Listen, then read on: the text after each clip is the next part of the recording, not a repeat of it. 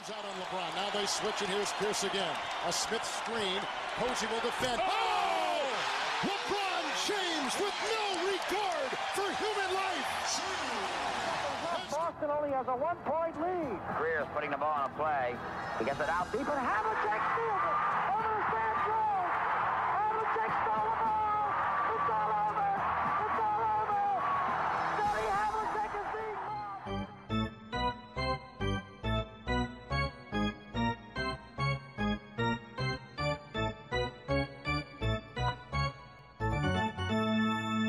sejam bem-vindos a mais um episódio do 24 Segundos.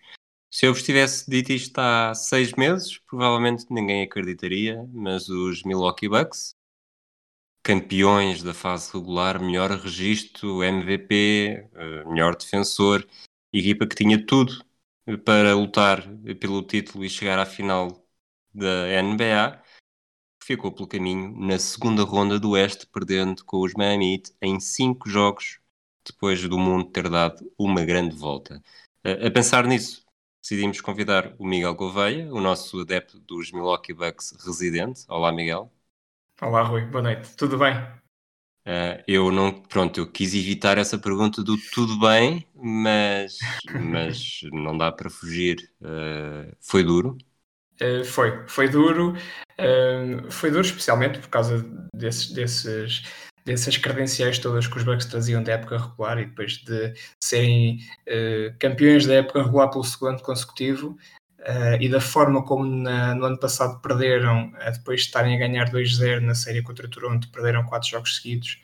a esperança geral no, no reino dos Bucks é que este ano fosse o ano de redenção.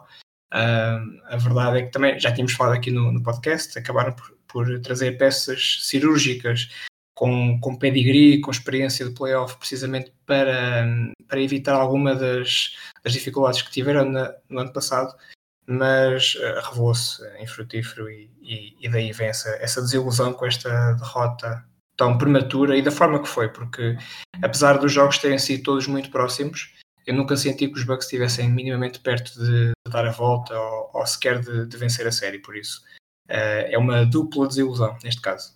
Eu acho que nós gravámos um episódio a última vez, eu e tu, terá sido em junho, quando se decidiu que a NBA ia regressar. Acho que foi logo o, o primeiro episódio depois da notícia. E eu lembro-me de te ter perguntado, portanto, não me lembro exatamente quando é que foi, lembro-me claramente de ter feito esta pergunta de, de quem é que seria o grande favorito à vitória na bolha. E tu, logo nesse momento, foste muito prudente e disseste: Não faço ideia, Aliás, ninguém vai fazer ideia porque demasiado meses de paragem, aquilo que vai acontecer a partir de julho, na altura, na altura achávamos que era 31, depois acabou por ser 30 de julho, uh, e a partir dos playoffs não se pode prever porque não vai ter nada a ver do que aquilo que estava a acontecer em março. Uh, obviamente que isso é verdade, aliás, isso nunca esteve em causa, mas onde é que tu sentiste maior diferença entre aquilo que os Bucks estavam a ser em março e tinham sido até março e aquilo que foram nos playoffs? Uh, posso responder nenhuma? uh, eu digo nenhuma porque os Bucks, mesmo na época regular, uh, ainda com, com gente no pavilhão em março, já estavam a mostrar alguns sinais de, de declínio, tanto em qualidade de jogo, mesmo em, em termos de resultados. na altura até foi, foi dito e, e especulado que esta paragem até acabaria por ser bom, boa para os Bucks porque o próprio Yannis estava com alguns problemas físicos nada comparado com o problema físico que teve nos playoffs, mas, mas estava Sim. com alguns, algumas limitações. Um, e estava a ser dito que, que isto podia ser benéfico para os Bucks, esta paragem. Se fosse uma paragem curta, uh, sei lá, duas, três, quatro semanas, uh, talvez eu concordasse com isso. O facto da paragem ter sido tão prolongada, estamos aqui a falar de 4, 5 meses sem jogos, sem competição, sem eles estarem juntos, sem treinarem, um, faz, fez com que eu senti que as dinâmicas se perderam totalmente. Tanto é que quando começou esta, estes jogos na, em Orlando iniciais, aqueles, aqueles jogos de seeding, um, aqueles oito jogos que os Bucks fizeram, eu não senti que eles estivessem minimamente perto do, da qualidade de jogo do ano passado e também que mostraram nesta mesma época, ao início, ao início da época, no, no final de 2019. Uh, ah, eu já senti alguns sinais de alerta, as chamadas as, as bandeiras vermelhas. Sim. Senti isso. Portanto, depois desta passagem para os playoffs, também começou ali com o solavanco, perderam um jogo com, com, os Magic, que, como, como te recordas, eu fiz até uma, uma previsão que os Bucks iam, iam triunfar nessa série em cinco jogos, porque estava mesmo à espera que eles fossem uh, deixar cair um jogo uh, por, por, por falta de concentração, por falta de qualidade. Eu senti que eles iam precisamente perder um jogo. Uh, depois, na série com o Zit, sinceramente, eu acreditava que os Bucks fossem passar, apesar de tudo. Acreditava que sim. Em seis, sete jogos, acreditava que ia, que ia acontecer. Eu recordo até de um episódio que fizemos na, na altura do.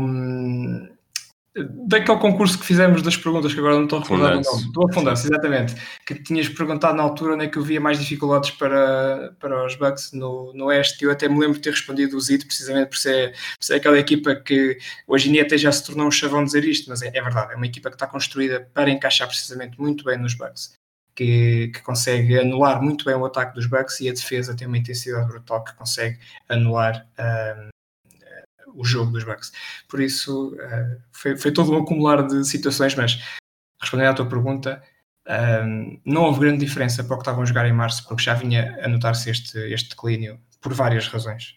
Eu já vou avançar até à série com o Zit, mas antes disso quero fazer-te uma pergunta, porque os Bucks foram pioneiros naquele momento de, de boicote da liga, uh, boicote das equipas da liga, no, na altura, no dia, antes do dia 5. Antes do jogo 5, correto? Foi antes do. Uh, não, foi antes do jogo 4, se não me engano. Antes... Penso que estava 2-1, se não me engano.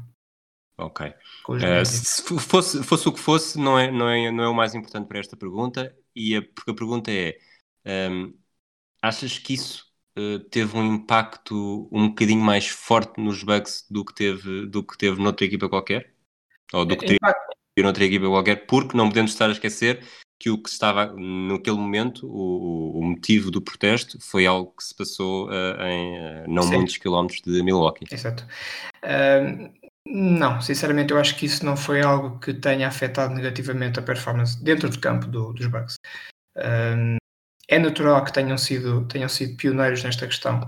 Uh, não só por, por, pela situação que se passou com o Jacob Blake ter sido no Wisconsin, mas também porque o próprio plantel dos Bucks já teve situações deste género. Estamos a falar do o Sterling Brown, que, que não jogou nos playoffs, uh, já teve uma situação não tão grave, obviamente, mas muito parecida, em que num parque de estacionamento em Milwaukee uh, foi abordado pela polícia e acabou por levar com, com um taser apenas por estar mal estacionado.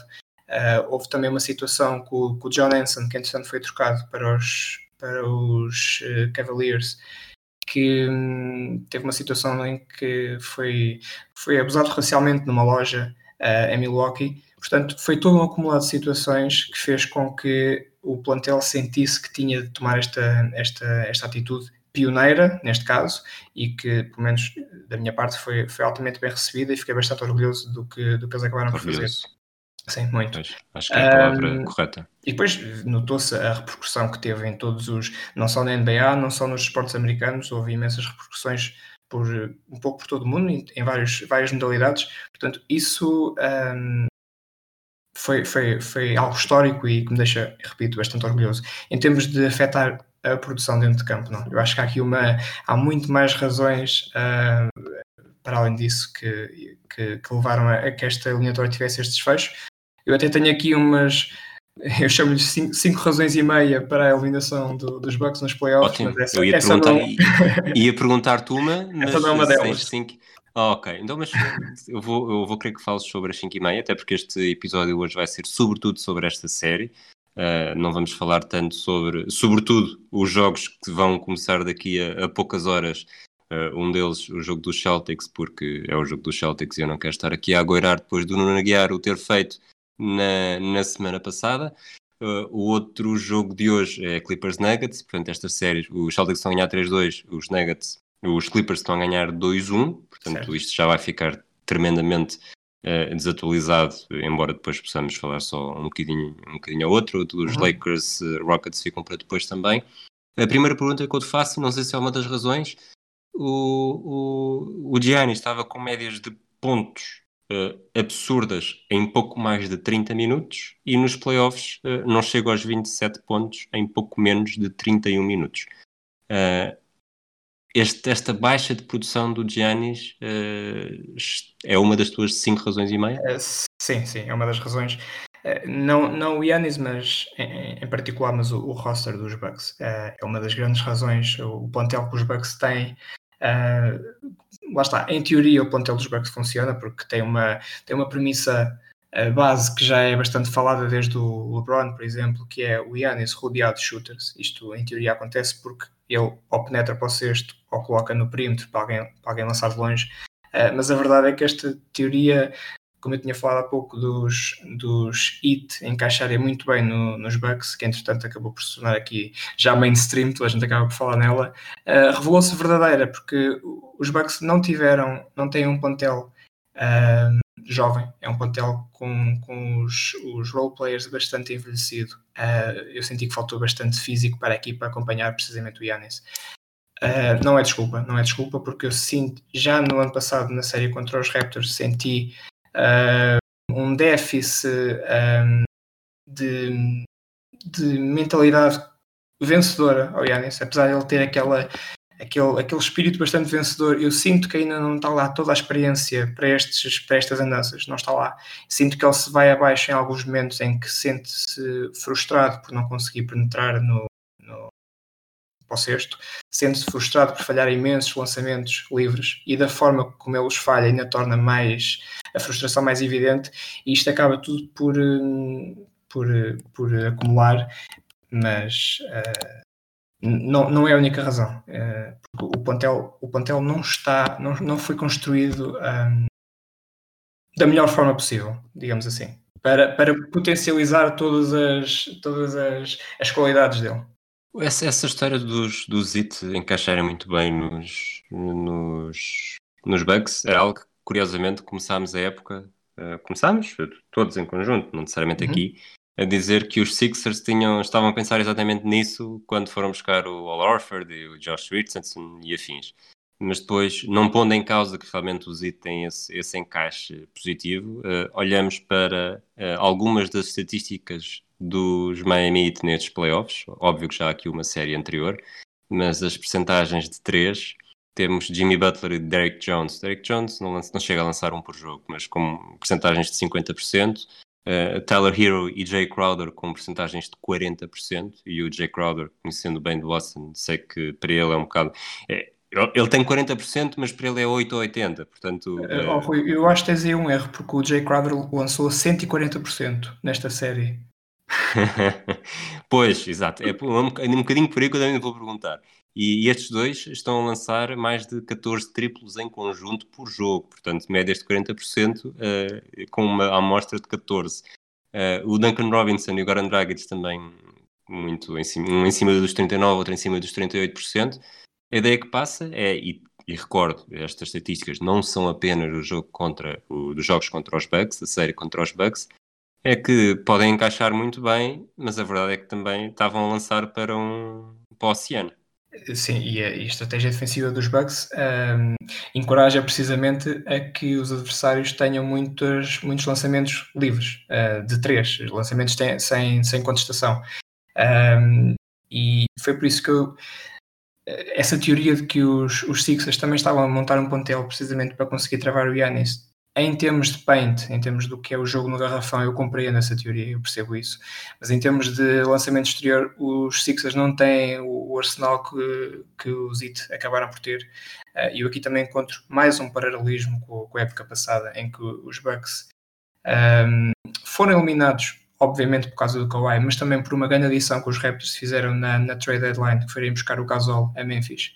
Uh, este ano os, os IT foram buscar o Igodala, que na altura dizia-se que pronto, era uma adição mais em termos de, de balneário, em termos de, de, experiência e não tanto em termos de campo. Mas essa, essa troca também trouxe precisamente o Jay Crowder e, e, e foi, foi, um dos grandes fatores que fez com que, com que os Bucks fossem alinhados. Uh, foi, foi isto. Os Bucks no passado foram buscar neste, nessa altura o Mirotic, que não resultou, este ano foram buscar Marvin Williams, que resultou um bocadinho melhor, mas também não, não foi nada para além. Tanto é que até se reformou, mal o jogo acabou. Um, por isso, sim, foi, foi constantemente um esquema defensivo a ser, a ser explorado porque deixam precisamente os adversários a lançar constantemente sozinhos e para além disso os IT também souberam ter, ter aquela ratice de fazer imensos pump fakes em que os bugs caíam e, e fazia com que quando não, não fosse por esquemático era por, por técnica e conseguiam lançar praticamente sozinhos. Era raro o lançamento que tivesse contestação. Quando tinha ou acabava em falta ou de facto uh, não, não entrava, por isso uh, foi, foi um, um dos grandes fatores, precisamente foi esse. É algo que depois os Bucks não conseguiram replicar, porque estavam teoricamente uh, rodeados de, de, shooters, mas não houve aquela consistência em termos do lançamento do Wesley Matthews, que só apareceu no, no jogo 5. O Brook Lopez teve lá uns momentos uh, nos primeiros jogos em que parecia que estava a acertar tudo, mas eu, eu com o Brook Lopez sinto que é sempre um bocado aleatório, porque ele, ele não lança com números muito altos, eu sei, acho que é cerca de 30% durante a época, e aquela técnica de lançamento parece sempre que é um, um autêntico uma autêntica roleta da sorte, não, nunca se sabe Sim. muito bem se vai sair um ganda triplo, se vai sair uma bola que nem sequer toca no ar. Um, enfim, não, não, houve, não houve a mesma consistência que houve por parte dos, dos IT. Lanço-te uma pergunta muito injusta, até porque provavelmente será uma resposta diferente se fores tu a dá-la ou se for o, o, Bruno Santos, que é o nosso comentador residente dos Miami Heat, apesar de só Não, nós, tivemos, nós tivemos constantemente a acompanhar a série juntos, por isso Imagina. as quesilhas. Uh, mas achas que houve, e já agora, se tiveres a opinião dele, também estou, estamos interessados. Achas que este, este resultado há mais mérito dos IT ou mais de mérito dos Bucks? Isso foi precisamente uma, uma, uma questão que se levantou.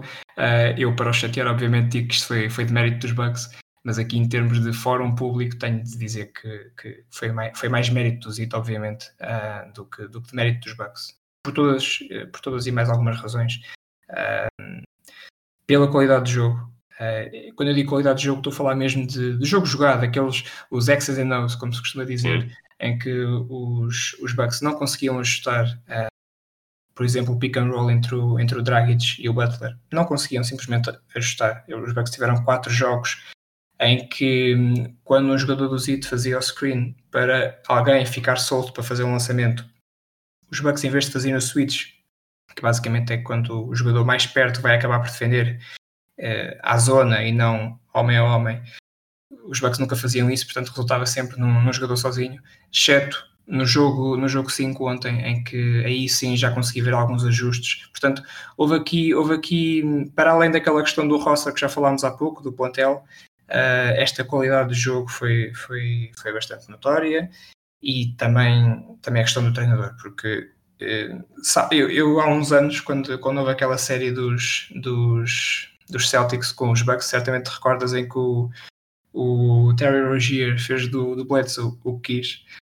Na altura já se dizia que houve ali uma, uma, uma, um desnível de treinadores e que se trocassem os treinadores dos Celtics e dos Bucks, quem ganhava a série eram os Bucks e não os Celtics. Na altura já não era o Jason Kidd, era o, era o, o Joe Prunty. Um, e a verdade é que, apesar do, do Budenholzer ser muito melhor treinador que o Jason Kidd, obviamente, não, não é isso que tem em questão, eu senti a mesma coisa nesta série. Senti que se trocássemos treinadores e que se o Spolstra fosse para os Bucks e o, e o Budenholzer fosse treinar o Zit, uh, aqui a série acabaria por virar, porque eu senti que o Budenholzer insistiu constantemente nos mesmos erros ao nível de, das rotações.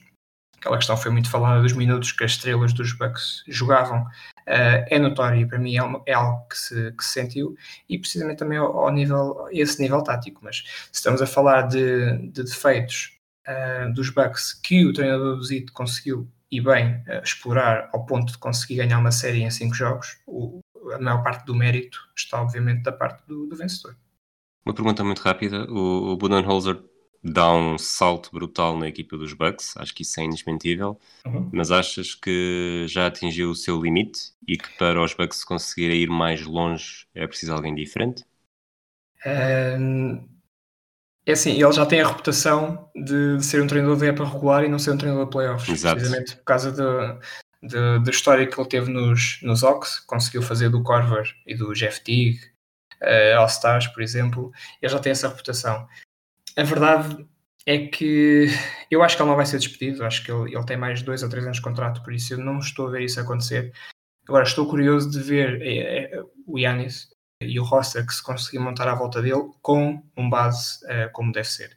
Uh, um base que consiga ser o general dentro de campo, que consiga fazer um pick and roll, que é uma coisa tão simples, com, com um jogador monstruoso que está lá no meio e que nunca ninguém faz essa jogada com ele. Um, já se ouviu falar, obviamente, no Chris Paul, uh, era um exemplo. Eu gostava de ver até que ponto é que os Bucks conseguiam uh, evoluir com um jogador deste género, porque uh, jogar 30 minutos por jogo nos playoffs contra uma equipa tão, tão intensa, tão, com tanta qualidade como o Zit, com o Eric Bledsoe, não, já não, já, já deixou de ser Bledsoe, ele agora é o Bledsoe, um, é demais, é, é, é, demasiado, é demasiado para, para aguentar. O que é que dás pelo Marcus Smart neste momento? o Marcus Smart no pick and roll não é, não é nada mal. Não, e agora até começa a acertar uns triplos com frequência. Vês? Só vantagens. Não, eu sem brincadeiras trocava o, o Bedsou pelo Marcus Smart neste momento. Pois, acho, acho, que... Não, acho que não tem DD ao telefone, estou sem rede. Pois, acredito que não. Eu acho que só não o trocava. Epá, não sei, tinha de pensar muito bem por que base é que eu não trocava o, o Bedsou. Os Bucks estiveram a perder 3-0 e eu acho que disse no podcast e escrevi no Twitter também que este contexto da bolha podia ser, podia ser favorável para haver pela primeira vez um 3-0 para um 4-3. Não sei se dei falsas esperanças, sei que chegámos a conversar sobre isso também é verdade, é quando, é quando te convidei para este programa, acontecesse o que acontecesse no jogo de ontem. Mas, mas achas que se houvesse Giannis e com algum, com algum, um, com algum ímpeto do jogo 4, uh, eh, podíamos ter isso a acontecer? Podíamos, eh, podíamos uh, ou pelo menos forçar o jogo 6 ou o jogo 7. Um, ontem, para quem, para quem viu o jogo, da, o jogo 5, os Bucks tiveram precisamente o melhor período desta, desta, desta série, destes 5 jogos. Foi ontem o primeiro período em que hum, notava-se uh, algo mais parecido com o que foi visto na época regular por, por, por parte dos Bucks. Um, apesar da única vitória nesta série ter surgido quando o Yannis já estava lesionado há um par de horas, um, a verdade é que quando ele se lesiona, o, o, destino da equipa fica completamente traçado, porque apesar de. E, e leu-se bastante pela, pela internet e viu-se no, nos canais americanos aquele, aquela, aquela conclusão que eu, que eu, eu, considero uma conclusão bastante preguiçosa, que é os Bucks jogam melhor sem o Yannis. Eu acho que é uma hum. conclusão muito é preguiçosa e não, e não faz muito sentido. Um, obviamente que os Bucks sem ele jogam com um estilo diferente, isso é óbvio uh, e é natural que assim seja, porque não, não têm a presença física, mas obviamente, e, e acho que não é preciso dizer isto, não são mais fortes uh, sem ele, porque uh, precisamente ontem, no primeiro período, foi uma qualidade de jogo bastante boa, só que depois, a partir do momento em que os, os IT começam a insistir mais no, no jogo interior, com o, Bema Adebayo, que também acho que lançou a 150% nesta série, aqueles, aqueles lançamentos a Kevin Garnett, um, e depois o Olinick. Um, os Bucks não tiveram qualquer tipo de capacidade de resposta, porque o, o Brook Lopez, apesar de ser um, uma força defensiva bastante forte no interior, não tem agilidade para, para aquele tipo de jogadores.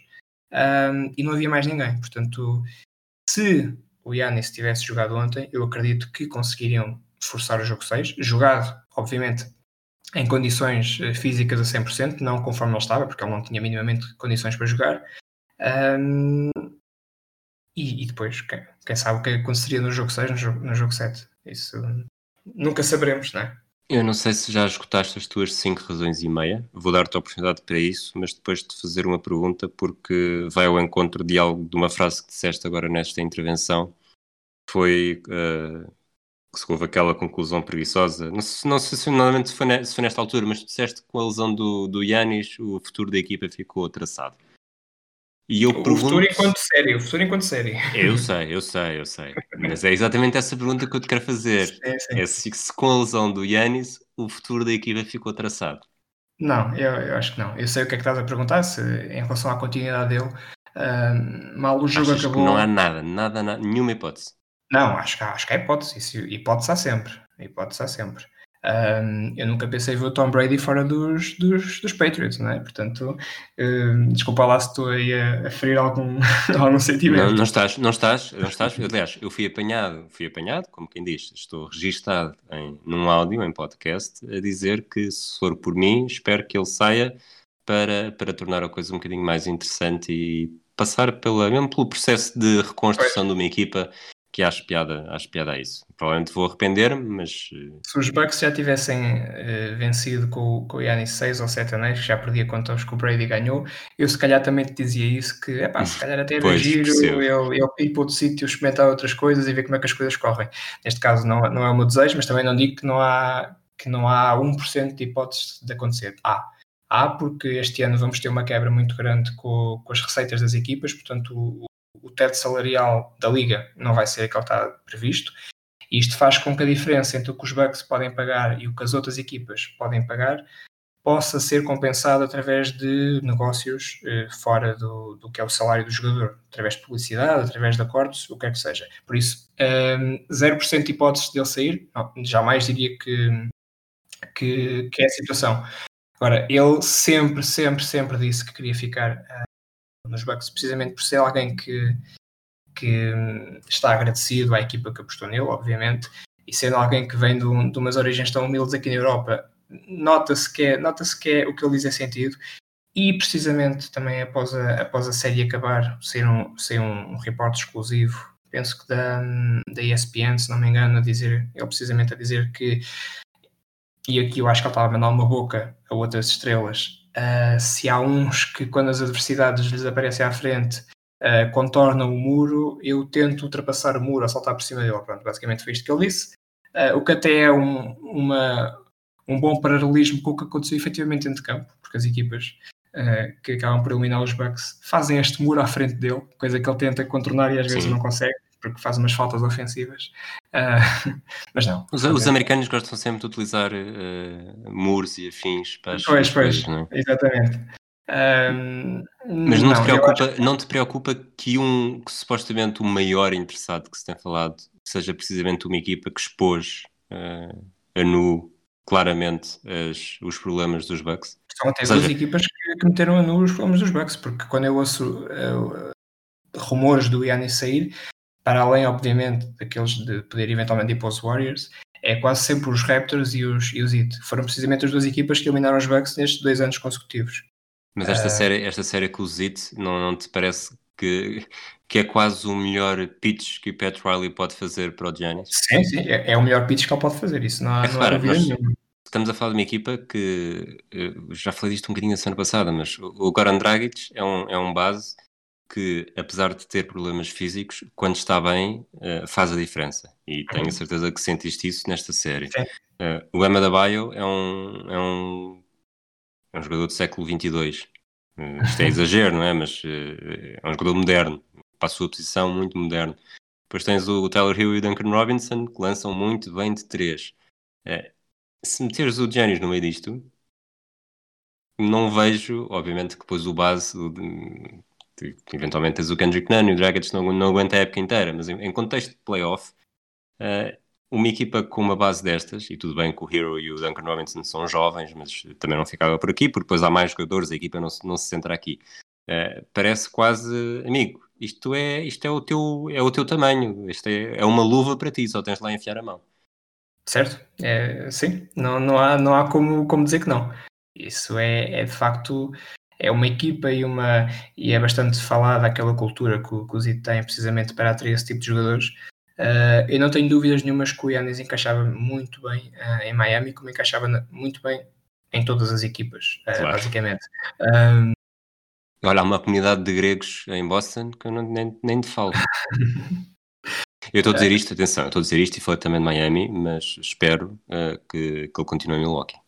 Até porque se ele sai de Milwaukee é, é uma, vai ser uma travessia no deserto bastante dura para uma equipa do mercado. Tu falaste, tu falaste das origens humildes dele na Europa, ele na verdade quase que tem origens humildes em África, na Europa e nos Estados Unidos, porque Milwaukee e Wisconsin não são provavelmente um estado, uh, lá está, é o tal, é o tal Rust Belt, não são um estado rico, não são um estado de, de não é Miami, pronto, não é a Flórida. Pois, as, as, declarações dele sempre foram um, a dar algum destaque a isso. Ele, precis, ele, precisamente diz que não, que não gosta das grandes cidades, não gosta do, do, do glamour, de, das luzes, de não sei o quê. Pronto, ele, ele costuma sempre dizer isso. Um, obviamente qualquer um pode dizer isto para agradar a equipa em que está atualmente, mas com ele eu sinto sempre que é sincero. Agora, em termos de previsão, eu acho que quando for o início da, da free agency, que eu neste momento já estou um bocado perdido, não sei se vai ser em outubro, se vai ser em novembro, quando é que vai ser. Pois, já foi adiado, não há datas ainda. Pois, estamos aqui sempre com... do dia. É, estamos sempre aqui com novidades.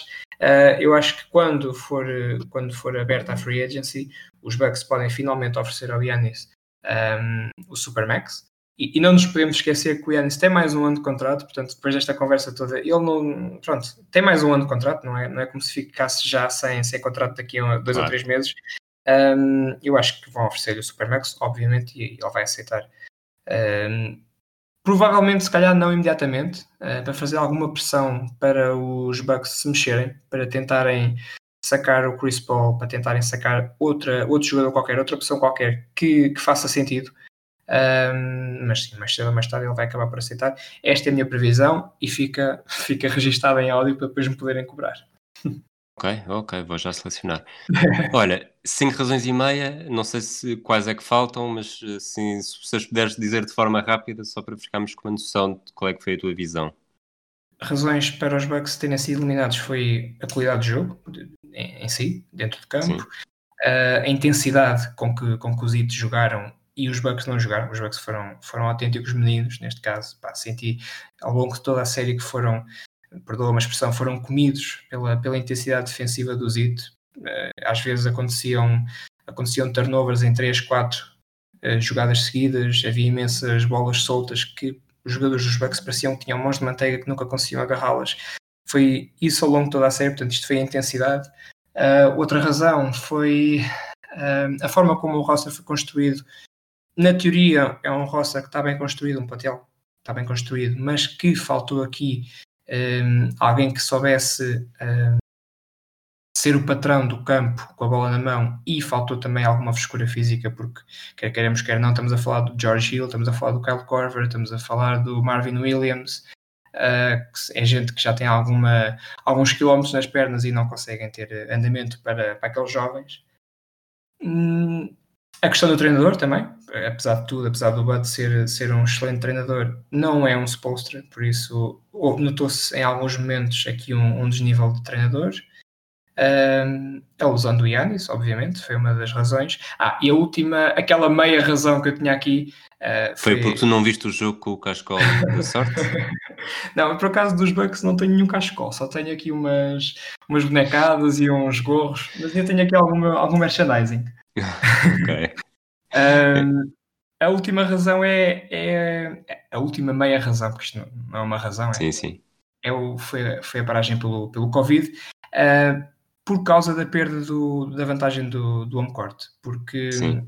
isto pode, pode parecer uma, uma desculpa um bocado esfarrapada, mas apesar de tudo, eu acho que o ZIT, uh, no meio de toda esta questão da qualidade, da intensidade, treinador, etc., não iriam ganhar três jogos uh, a Milwaukee, como aconteceu aos três jogos que ganharam na Bubble, em que em teoria os Bucks jogariam em casa. Um, os dois primeiros lembrar, jogos... o, ano, o ano passado os Celtics ganharam nas meias finais de conferência, os Celtics ganharam o jogo 1 em Milwaukee, dando um, um chocolate de bola, pelo menos a nível numérico, e mesmo, mesmo a nível exibicional, e depois foi o que se viu, quatro jogos, quatro vitórias dos Bucks, porque não só pelo fator casa, mas também porque a equipa sentiu, sentiu muito mais isso e ganhou outro elan. Exatamente. Um elan que não existe nem é possível alcançar é. com os jogos na bolha. O público e a atmosfera contam, contam muito, apesar de obviamente não ser o mais importante, porque depois no final das contas há aspectos mais importantes que, que acabam por, por sobressair, porque senão sempre todas as, as equipas que tivessem a vantagem do a vantagem de casa ganhariam sempre o campeonato, isso não acontece uh, mas acaba por afetar e neste contexto da, da bolha em Orlando acabou por, um, por se perder essa, essa vantagem que foram construindo ao longo da época, porque depois isto fez com que com que todos os jogos que foram feitos durante a época regular se tornassem um bocadinho redundantes no final, porque no fundo não houve grande vantagem, para além do, de, de, das colocações, das seeds, não houve grande vantagem ao nível de, de, pavilhão pronto, e de adeptos. Claro. Um, Diz-me uma coisa, Achas que os IT neste momento são os maiores candidatos do Oeste? Uh, acho que sim, acho que sim. Eu tenho de confessar que não, não estou muito atento à, à série entre os Celtics e os Raptors. Uh, na verdade, não estou muito atento às outras séries todas porque tive assim um bocado emergido nesta, nesta série dos Bucks com os IT. Do que vi, eu acho que, acho que vai, ser um, vai ser um confronto bastante interessante.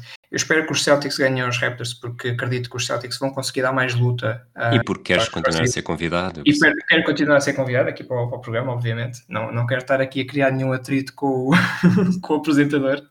Um, acho que acho e espero que os Celtics consigam ultrapassar os Raptors para termos uma, uma, grande, uma grande final de conferência, de, de preferência a sete jogos. E se me perguntares em quem é que eu aposto, eu digo que sim, aposto nos, nos IT para, para chegar à final. Se aposto neles para ganharem o, o caneco, não, não aposto porque do outro lado estamos, estamos a falar do, de, de gente com perfil uh, que no caso do Kawhi estamos a falar radicalmente diferente, não é? Da experiência e mesmo da, da qualidade, porque se no caso dos, dos Lakers eu até consigo imaginar um, problemas parecidos com os dos Bucks em termos de. Desculpa, portanto, só para interromper, estamos a partir do princípio que vai ser Lakers Clippers ou outra final de conferência. Sim, eu sei, eu sei que é uma previsão muito, muito arriscada. Não, pode, pode acontecer, tanto, tanto os Rockets como os, como os Nuggets já roubaram, já roubaram o jogo. Ao... É verdade, já fizeram não, a não figura. Sei se chama, não sei se chama roubar quando todos os jogos estão no mesmo sítio e não há Pois. Ganharam um jogo na série, menos. Tem um jogo, uma vitória nos primeiros três jogos. Roubaram é. um jogo em que no autocolante virtual aparecia o símbolo da outra equipa. Exatamente. Uh, mas sim, eu acho, eu acho que eu acho e, e precisamos que haja uma série Lakers Clippers uh, a horas decentes, acrescento. E, e, mas continua o teu raciocínio, era só para, só para partir do princípio que estamos a partir desse Lakers Clippers. Sim, assumindo, assumindo que isso vai acontecer, Uh, numa eventual final entre os Lakers e os, e os Heat, eu até consigo imaginar os, os Lakers a terem problemas parecidos ao nível do, dos jogadores não estrelas, como os Bucks tiveram, de, de, de dos role players não conseguirem aguentar os, o, o, estilo de jogo dos Heat, uh, mas seriam também favoritos, obviamente. E depois na questão dos Clippers, estamos a falar do, de, um, de um robô, que aquilo, o Kawhi se estiver ao nível das finais dos, dos playoffs do ano passado. Ah, é muito difícil conseguir eliminá-lo. O Kawhi neste momento, além de ser o melhor jogador do mundo, é, é o melhor jogador em, em playoffs do, da atualidade. Portanto, hum, acho que é, é muito difícil uh, ultrapassá-lo, seja os Lakers, sejam eventualmente depois também os Heat. Um, e tem aquela, aquela vantagem de ser eventualmente história, ele conseguir ser campeão em três equipas diferentes, que eu, se não me engano, nunca ninguém conseguiu. E se a pessoa que está bem encaminhada para o fazer, um, sim, é sim, ele e equipas de ser MVP das finais, muito provavelmente. Exato. O LeBron também está também tá a caminho de fazer o mesmo. Portanto, quem quer que, quem quer que triunfe uh, acabará por ser o pioneiro nesse aspecto. Histórico, sim.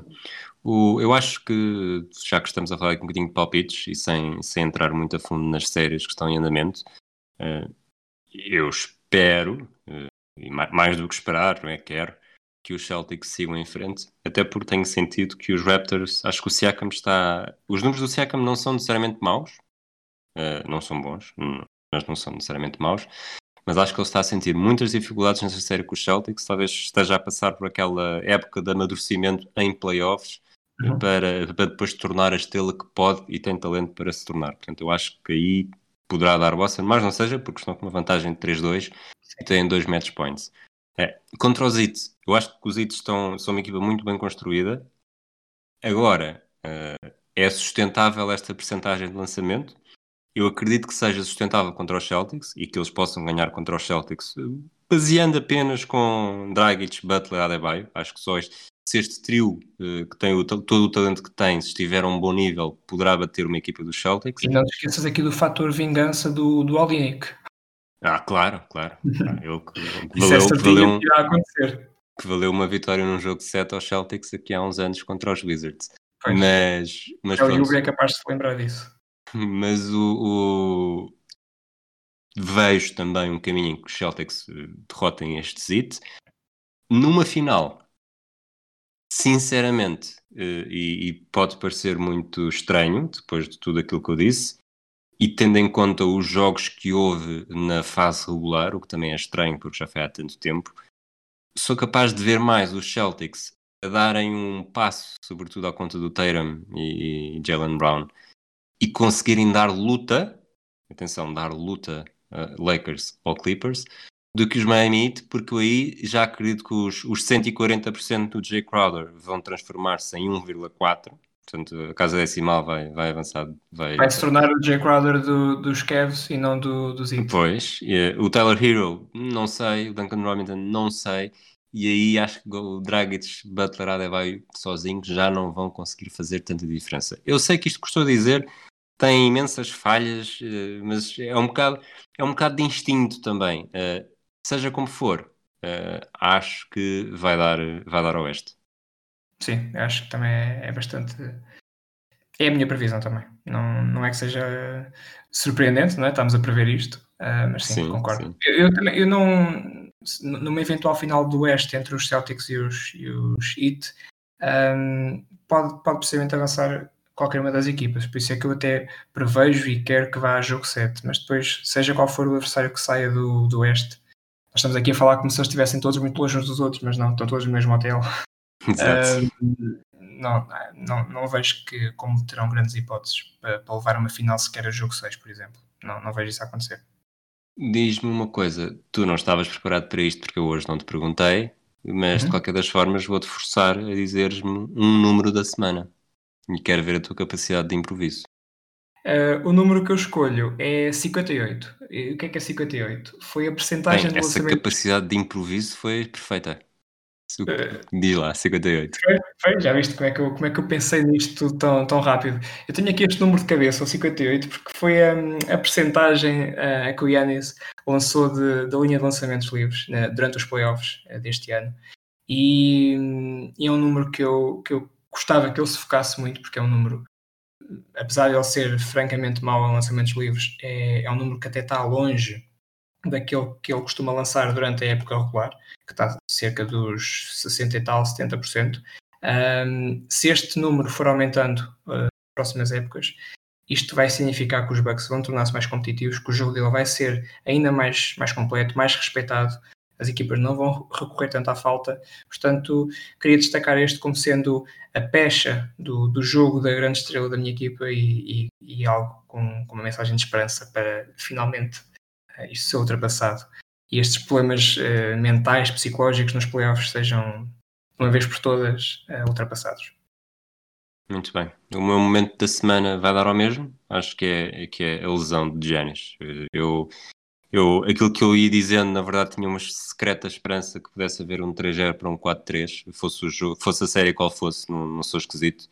Uh, achei que, a partir do momento em que os Heat fizeram os 3-0, achei que se o Giannis entrasse em modo, em modo besta, poderiam lá chegar e depois lesiona-se logo no jogo 4 e acho que esse acaba por ser um momento que, que marca uh, esta semana que estamos a falar. É foi, foi, o reagravar de uma lesão, porque ele teve, ele tinha também magoado o tornozelo no jogo anterior, precisamente o mesmo tornozelo no lance com o, se não me engano foi com o Dragic, uh, e pronto, foi, foi o reagravar, e se ele tivesse jogado no jogo 5, eu acho que podia acontecer uma coisa muito parecida com o que aconteceu no ano passado com, com o Kevin Durant, quando os Warriors o meteram em campo apesar de ele já estar com Sim. problemas físicos e depois acabou por, por romper o tendão daqueles. Por isso, ainda bem que, que, que, não, que não o forçaram, apesar de tudo. Pronto. Mais vale, mais vale comprometer um jogo, uma série, do que comprometer dois, três anos de uma, de uma carreira. Obviamente.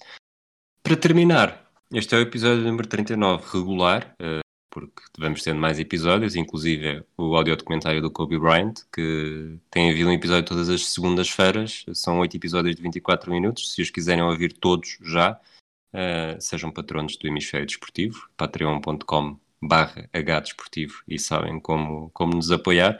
Se não, até dia 12 de outubro, dia de um suposto jogo 7 da final, sairá o oitavo e derradeiro episódio. Mas número 39 de episódio regular, então, jogador que tenha jogado na NBA com o número 39 há apenas 6 e eu se calhar antes de falar de algum até te vou dizer os 6 para te dizer se, se reconheces. Eu, sei um. Eu sei um porque, porque está precisamente em, em, vias de ser finalmente campeão em Orlando, que é o Dwight Howard. O Dwight Howard, exatamente. O Dwight Howard é um, o Jeremy Grant é outro, uh, também no ativo mas não, é, uh, não está com o 89 atualmente, foi nos Sixers em 2015, 2016 e 2017. Depois há o Caldwell Jones, nos Bulls em 85, um, um Chelly Correbracha nos Detroit Pistons em 2002, 2013 e 2004, um Tom Tolbert nos Charlotte Hornets em 95 E o jogador que eu quero trazer para aqui é o Greg Ostertag, que jogou nos Utah Jazz entre 2000 e 2001. Ele não foi o único, ele jogou muitos anos nos Utah Jazz, mas curiosamente só nestes dois é que, é que jogou com o 39, depois joga sempre com o duplo zero, que é sempre um número bastante interessante também. Ele não é, tem estatísticas, nunca fez mais do que 8 pontos por jogo, portanto, e mesmo ressaltos, não era, não era um grande jogador. Aliás, é, exato, não era um grande jogador, era um jogador grande, ele tinha 2 metros e 18. Uh, foi, faz parte daquela equipa dos Utah Jazz que vai a finais consecutivas contra o Chicago Bulls, aquela equipa dos anos 90 que, que marca uma geração também. Uh, depois, curiosamente, assinam na altura um acordo de 39 milhões de dólares por seis anos, que era bastante e acaba por ser um flop de todo o tamanho. E para não esquecer aqui a história pessoal dele, porque já que como jogador as médias de carreira são 4.6 pontos, 5.5 ressaltos e 1.7 desarmes de lançamento, que na verdade foram o seu grande, o grande ponto de interesse dele quando estava em campo, ele em 2002 uh, doou uh, um rim para salvar a vida da irmã e em 2002 ainda jogava, portanto doou o rim, salvou a irmã, voltou à NBA e foi também pioneiro, porque é, é, o primeiro jogador na história da NBA a jogar depois de doar um órgão. Uh, os seis jogadores que tínhamos falado, lá está, nenhum deles uh, tinha uma grande história na NBA. Não estou aqui a, a, descartar o Dwight Howard, porque a sua experiência com o 39 na NBA é bastante recente e quase irrelevante, mas achei que o Greg Ostertag teria a sua piada. Não conhecia a história, por isso já, já serviu para aprender alguma coisa. É, nós estamos sempre, sempre a aprender. Olha, Miguel, obrigado por este por aceitar este convite, que eu sei que vem num momento difícil, porque depois de uma eliminação, mais uma, é sempre, é sempre complicado. Não já já sequer, a conta. Não, não tiveste sequer 24 horas para digerir. Se quiseres ver as coisas pelo lado positivo, este episódio vai para o ar eh, poucas horas antes de começar a temporada da NFL e pode ser que este ano os Green Bay Packers cheguem à Super Bowl. Uh, pois, não, não me parece que vá acontecer, mas ok, vamos, vamos ter, vamos ter essa, esse, esse pensamento positivo e agradeço desde já. Uh, uh, pronto, esse, esse, esses Eu tentei. Eu tentei. O, a verdade é que na NFL os Bucks têm mais probabilidades de ganhar o título do que os Bucks na, na NBA, por isso. Isso, isso é o que vamos ver e estou disposto a apostar. Mas fica já registado também. Um abraço a todos e até à próxima. Deus.